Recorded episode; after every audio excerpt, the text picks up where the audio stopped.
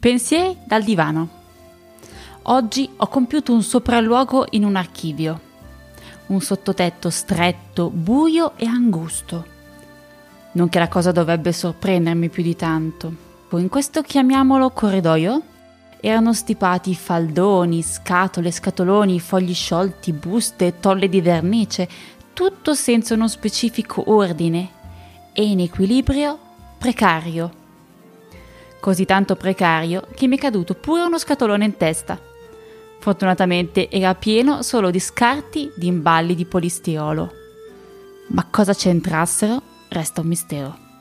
Comunque, mentre ero lì ho scorso velocemente i nomi sui faldoni, quei pochi che riportavano informazioni erano nel più completo disordine. Ero lì che riflettevo sui passi da compiere quando sullo scaffale accanto a me è passato Serafico un pesciolino d'argento che mi ha strappato dai miei ragionamenti. Ecco, immaginatevi la scena. Eravamo io, un archivio nel più completo caos e un pesciolino d'argento. Sembra una barzelletta, vero? Mi potreste chiedere a questo punto come faccio a trovare archivi documenti interessanti? Oppure con che criterio li sistemo e li ordino? Ebbene, lasciate che accenda il microfono.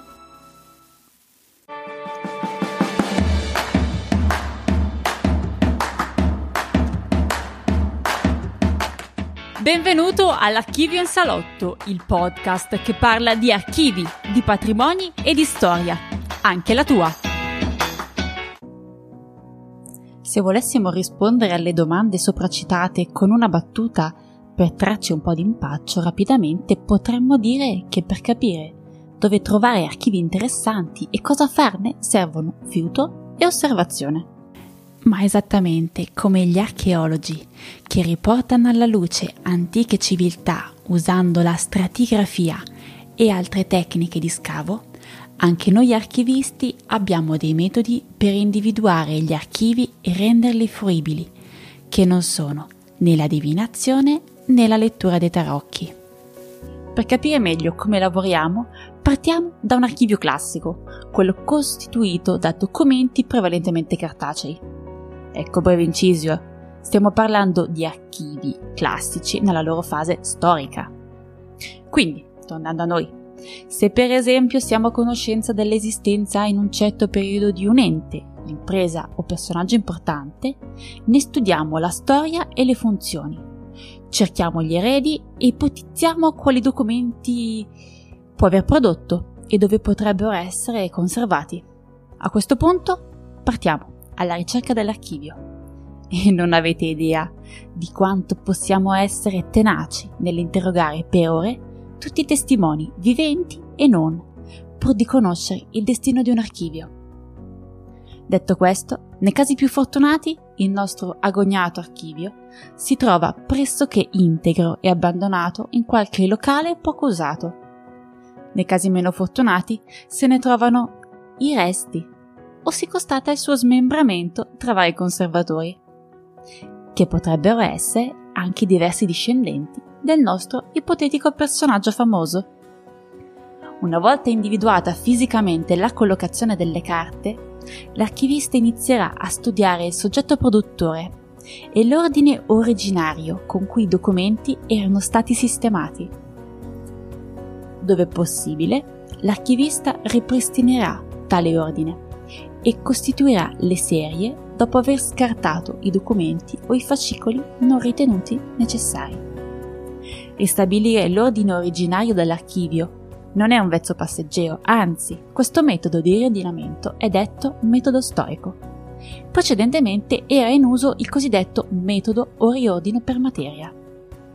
Per chi se lo chiedesse, riordinare un archivio per colore o dimensione dei fascicoli non è un metodo di riordino, né lo è mai stato. Tornando a noi, una volta ricostruite le serie in cui era articolato l'archivio, l'archivista riporterà i dati acquisiti in elenchi di consistenza o inventari sommari o analitici per rendere accessibili le carte. Quali sono i dati importanti da segnalare? dipende da quanto si vuole essere approfonditi. Sicuramente non possono mancare gli elementi essenziali per la corretta individuazione del materiale, come la sua collocazione fisica, il numero di corda, il titolo del fascicolo e gli estremi cronologici. Non è che noi ci alziamo la mattina e inventiamo i dati importanti da segnalare. Abbiamo apposite regole elenchi e standard internazionali che dobbiamo seguire. Quindi, noi mettiamo semplicemente in ordine e basta e il nostro lavoro finisce così? No. Riordinare un archivio significa sì ordinare le carte fisicamente e stilare inventari ed elenchi che ne raccontano e descrivono il contenuto, ma noi dobbiamo anche raccontare la storia dell'archivio del soggetto che l'ha prodotto, oltre che dei singoli materiali che lo compongono. Dobbiamo dargli una tridimensionalità e un'accessibilità. In fondo, quando facciamo questo lavoro, gli diamo anche un po' di vita. Se torniamo alle due domande iniziali, su con che criterio li sistemiamo gli archivi e come facciamo a trovare archivi e documenti interessanti, ebbene, per la prima usiamo il metodo storico, che è il metodo che attualmente è in vigore. Per la seconda, come facciamo a trovare archivi e documenti interessanti? Fiuto e osservazione.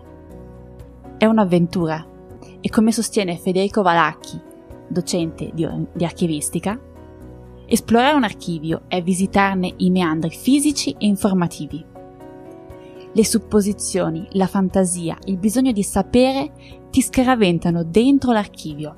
La ricerca della verità richiede strumenti, tempo, allerta dei sensi. È facile perdersi, rimanere impigliati tra carte utili solo ad altri, oppure imbattersi in scoperte improvvise che rilanciano il percorso. Un nome, una frase e l'avventura continua.